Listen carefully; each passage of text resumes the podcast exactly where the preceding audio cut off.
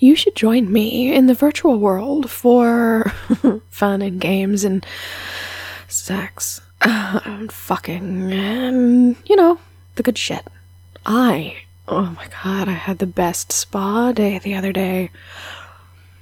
Now, I like to do things in the real world to enhance my virtual world experience. So I lit a candle and I got out this amazing body lotion and I pampered the shit out of myself while I let somebody else pamper the hell out of my avatar.